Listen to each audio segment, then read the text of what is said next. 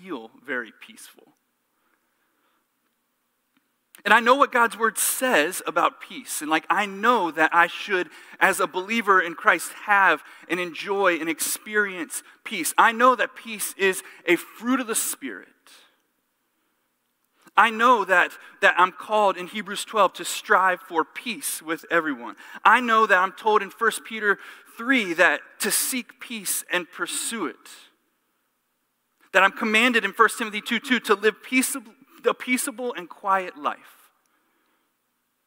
I know that Jesus even said on the Sermon on the Mount that blessed are the peacemakers. Like I know, I know these verses. I've, I've grown up learning them, but why don't I feel and experience the peace. I'm called to experience it, I'm called to be an agent of it in the world. But I would guess that many of us in here this morning are far from that. Because of my job, I, which I love, um, I get to sit down and have ice cream and coffee and have meetings with students and parents and families. And you know what I very rarely hear? you know, I've got this peace thing under control.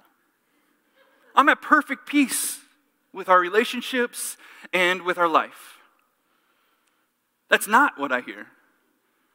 Actually, on the contrary, um, I speak to parents all the time that say things like their lives are falling apart, that, the, that they're at the end of their ropes, that they're discouraged, lonely, depressed, students who feel the pressure of the world like I could never even imagine. Tossing and turning every night. We are struggling. I talk to many people, many of you even, that are struggling with the peace of God and the lack of it.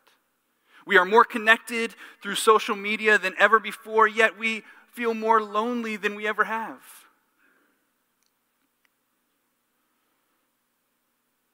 I think it's safe to say that what the world has to offer as far as peace is not working. There's a piece missing, you can say. Have you ever showed up at home and like you had saved a piece of your cake? And you showed up at home after a long day of work? All you want is that piece of cake? and you get to the counter and you look over and your wife just ate your piece of cake? I, I can't believe you. And you look at her like, why would you do that? And she looks back at you and says, I thought you saved that for me. And I said, Do you think I love you that much? That is the last piece of cake. This morning, many of us are missing peace.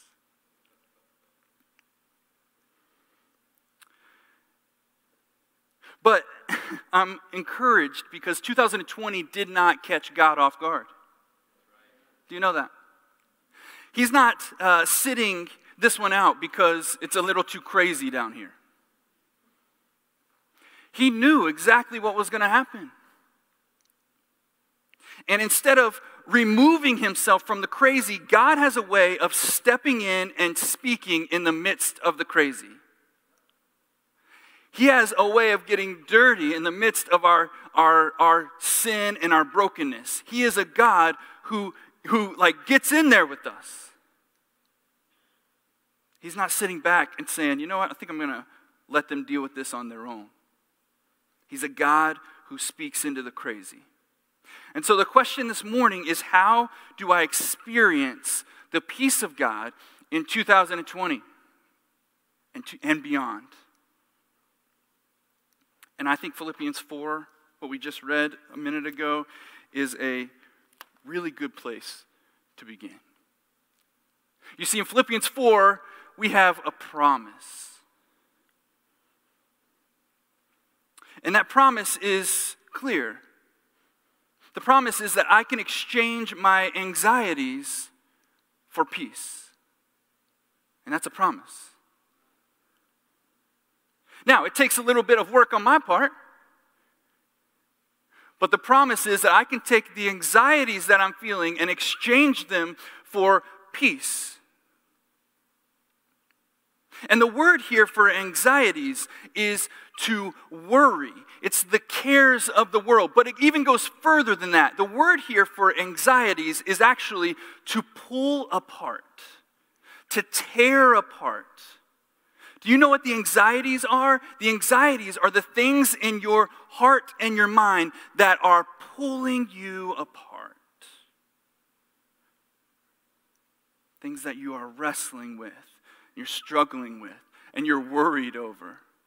Things about your children, and your spouse, and your job, and your financial situation, and your future, and the college you're going to, and the grades, and your friends, and what's going to happen tomorrow. These things are pull, pulling us apart in a broken world.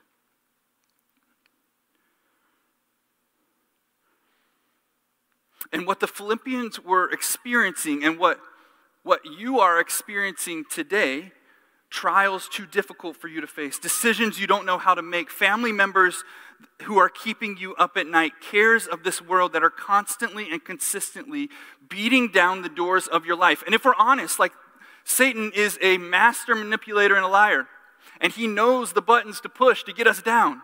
And those fiery darts of the wicked one are like hitting us hard. But this passage says we can exchange our worries for peace. Sign me up. Sign me up. I need that today. But it's not only peace, it's the peace of God found in Christ Jesus. You see, we need to know where our peace comes from. Because the peace that this is promising is much different than the peace that the world promises. This is an everlasting, eternal peace. This is an unconditional peace that doesn't matter the circumstances that I'm in, but is banked on the promises of God. We, if we want to experience the peace that this passage explains, we need to do a couple things. And the first is this we need to know the Prince of Peace. You want to experience peace during Christmas this season, you need to know the Prince of Peace. And I'm not just talking about knowing him here, I'm talking about knowing him here. I'm not talking about like, uh, you know, when you were a little and you would go to Sunday school and there would be a flannel graph and they'd have a, a flannel graph Jesus. The one dimensional Jesus that's stuck on the wall. Too many of us see Jesus as a one dimensional Jesus stuck on the flannel graph, the flannel board. And that Jesus is, was a great man. And he walked on water, as our flannel board showed us. And he healed people of diseases. And he raised Lazarus, all stories that you would have learned on the flannel board. He fed 5,000. And he did amazing things. But that Jesus, that Jesus that healed people in the New Testament, is the same Jesus that can change your life today. That same Jesus that was in the, in, in, the, the business of healing and working miracles and, and stepping into the crazy of people's lives in the Gospels is the same Jesus that wants to step into our crazy today. And if you want to experience the peace of God, you first have to know the Prince of Peace. Without him, there's no way you're going to experience peace.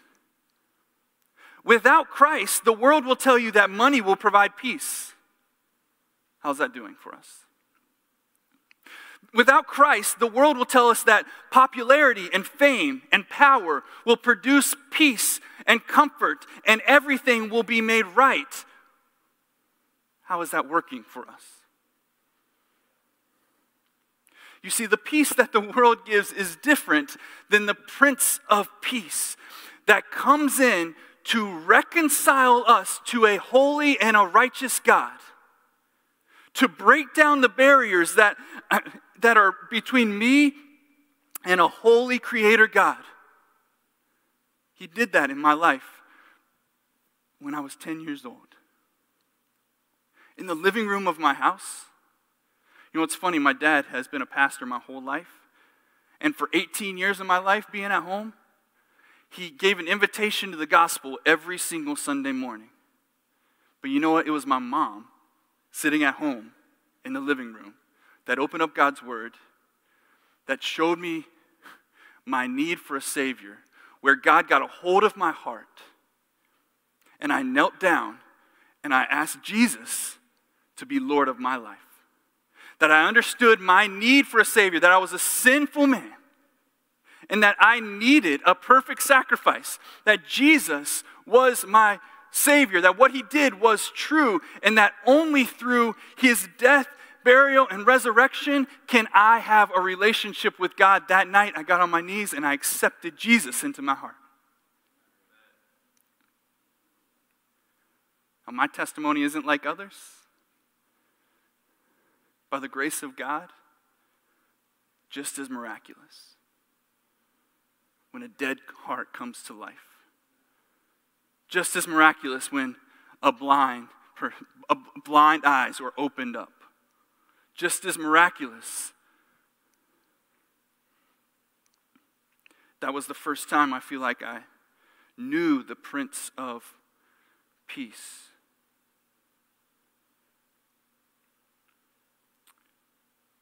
And the way that you are anxious about no thing is by trusting God with everything. And the only way to trust God with everything is to know who you are in a relationship with. 1 Peter 5 casting all my cares upon him because he cares for me.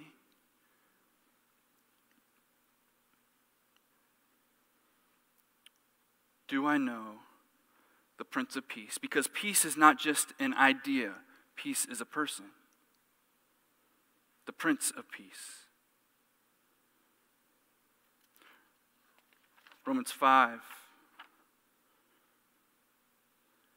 Therefore, since we have been justified by faith, that moment of salvation, just as if I had never sinned, we have peace with God through our Lord Jesus Christ. It was Jesus' blood and sacrifice on the cross that allowed me to, to experience true peace. If I want to experience peace, I have to know the Prince of Peace. I have to know that He has the authority and the power and the goodness and the love and the grace to do something about it. And then the second thing, I have to take my requests to Him. I've got to take my requests to Him. I have to relinquish my control over things and say, The God of peace, I need you. The one who is in control, the authority.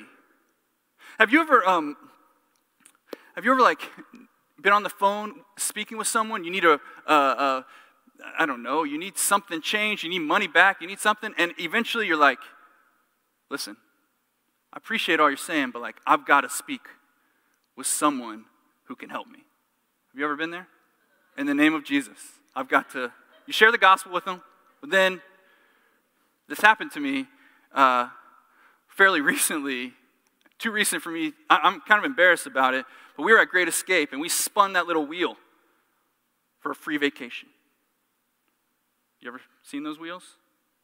No? Okay, just me. Maybe not. Uh, it says free vacation. There was a, a wheel of prizes. I couldn't walk by that. Are you kidding me? I like to be frugal. I like to save money. I love free vacations. So I spun that wheel. Guess what? We landed on a free vacation. Little did I know. Weeks and weeks of paperwork, and hours and hours on the phone, and the purchase of a smaller vacation later then, then we would be promised this wonderful vacation, all expenses paid. Except they weren't. There's nothing free in this world except salvation. And there came a moment hundreds of dollars into this thing, uh, hours into this thing. I'm embarrassed to say it. I'm like on the phone with this person. We, I'm not going any further. And I said, Listen, I appreciate your time. You've been very nice and kind. But I need to speak right now to someone who can help me. I need to speak with someone that has the authority to make a change because I need my money back. I got my money back. Thank you. Thank you. I got my money back. Sometimes in life, guess what? When Jesus died, that, that veil was torn, and we have direct access to the one who can make a difference. We can bypass all those other pathways, and we can speak directly to the God who steps into the crazy, who cares about us, and who can make a difference. And yet we don't take advantage of that. Ah, you want to experience the peace that passes all understanding, and it is a peace that is beyond the, the comprehension of the world. It's a peace that I don't always understand, and you may not always understand. And when the world looks at us, they have no idea how in the world you can have a peace in the midst of your junk. When the world is falling apart, how in the world can you have a peace? It's because you know the Prince of Peace. You have a relationship with him, and you've taken your request to him.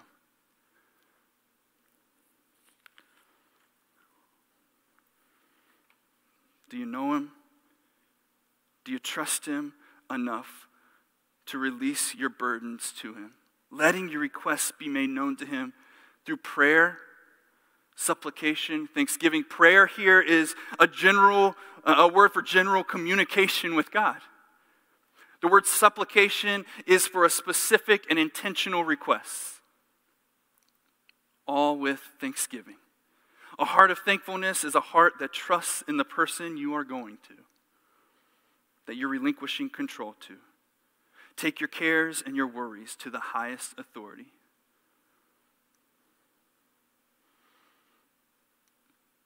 So, day by day, moment by moment, I'm releasing things to Him. And praying that shalom. You see, when we do that, the promise is that the peace, the shalom of God, will guard our hearts and our minds in Christ Jesus. Will guard. This isn't like a, a little angelic thing with, with wings that flies around and says, I'm going to protect you. This, this is a soldier that is standing guard over our hearts and our minds. I can only imagine that Paul was probably looking at a Roman soldier when he's writing these words, who is guarding his prison cell. This is a soldier who is going to stand guard over the crazy things that are trying to enter my mind, over the feelings that I'm having in my heart. And the peace of God, the shalom of God, is there to guard us in the midst of those moments. But we not only need to release things to Him, we also take other things in its place. We know enough psychology to know that if you want to get rid of one uh, bad habit, you can't just get rid of it, right? You have to replace it. And so Paul tells the church in, in Philippi that to experience this grace is not only to release and to experience the peace, not only to release your request to Him, but it's also to, to begin to think, meditate on, dwell on those things that are true and honorable and just and pure and lovely and commendable and excellent and worthy of praise. Church, are we dwelling on those things? We need to be consistently putting the good things of, of God's word and the good things of God into our life to replace those bad things that we are giving to Him.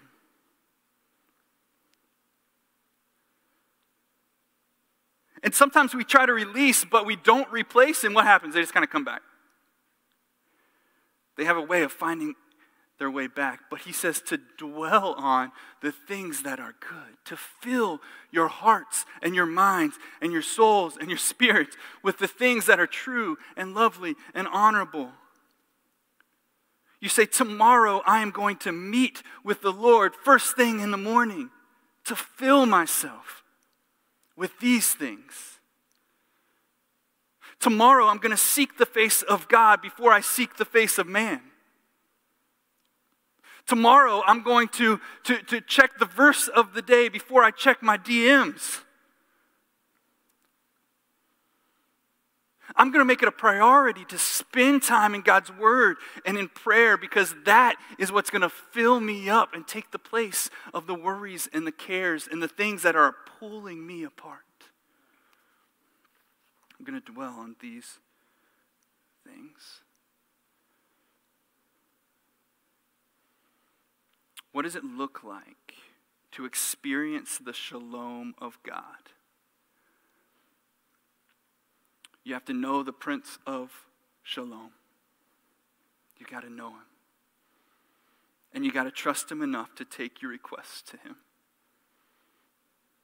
If you're looking for peace in your marriage, you need the Prince of Peace in the middle.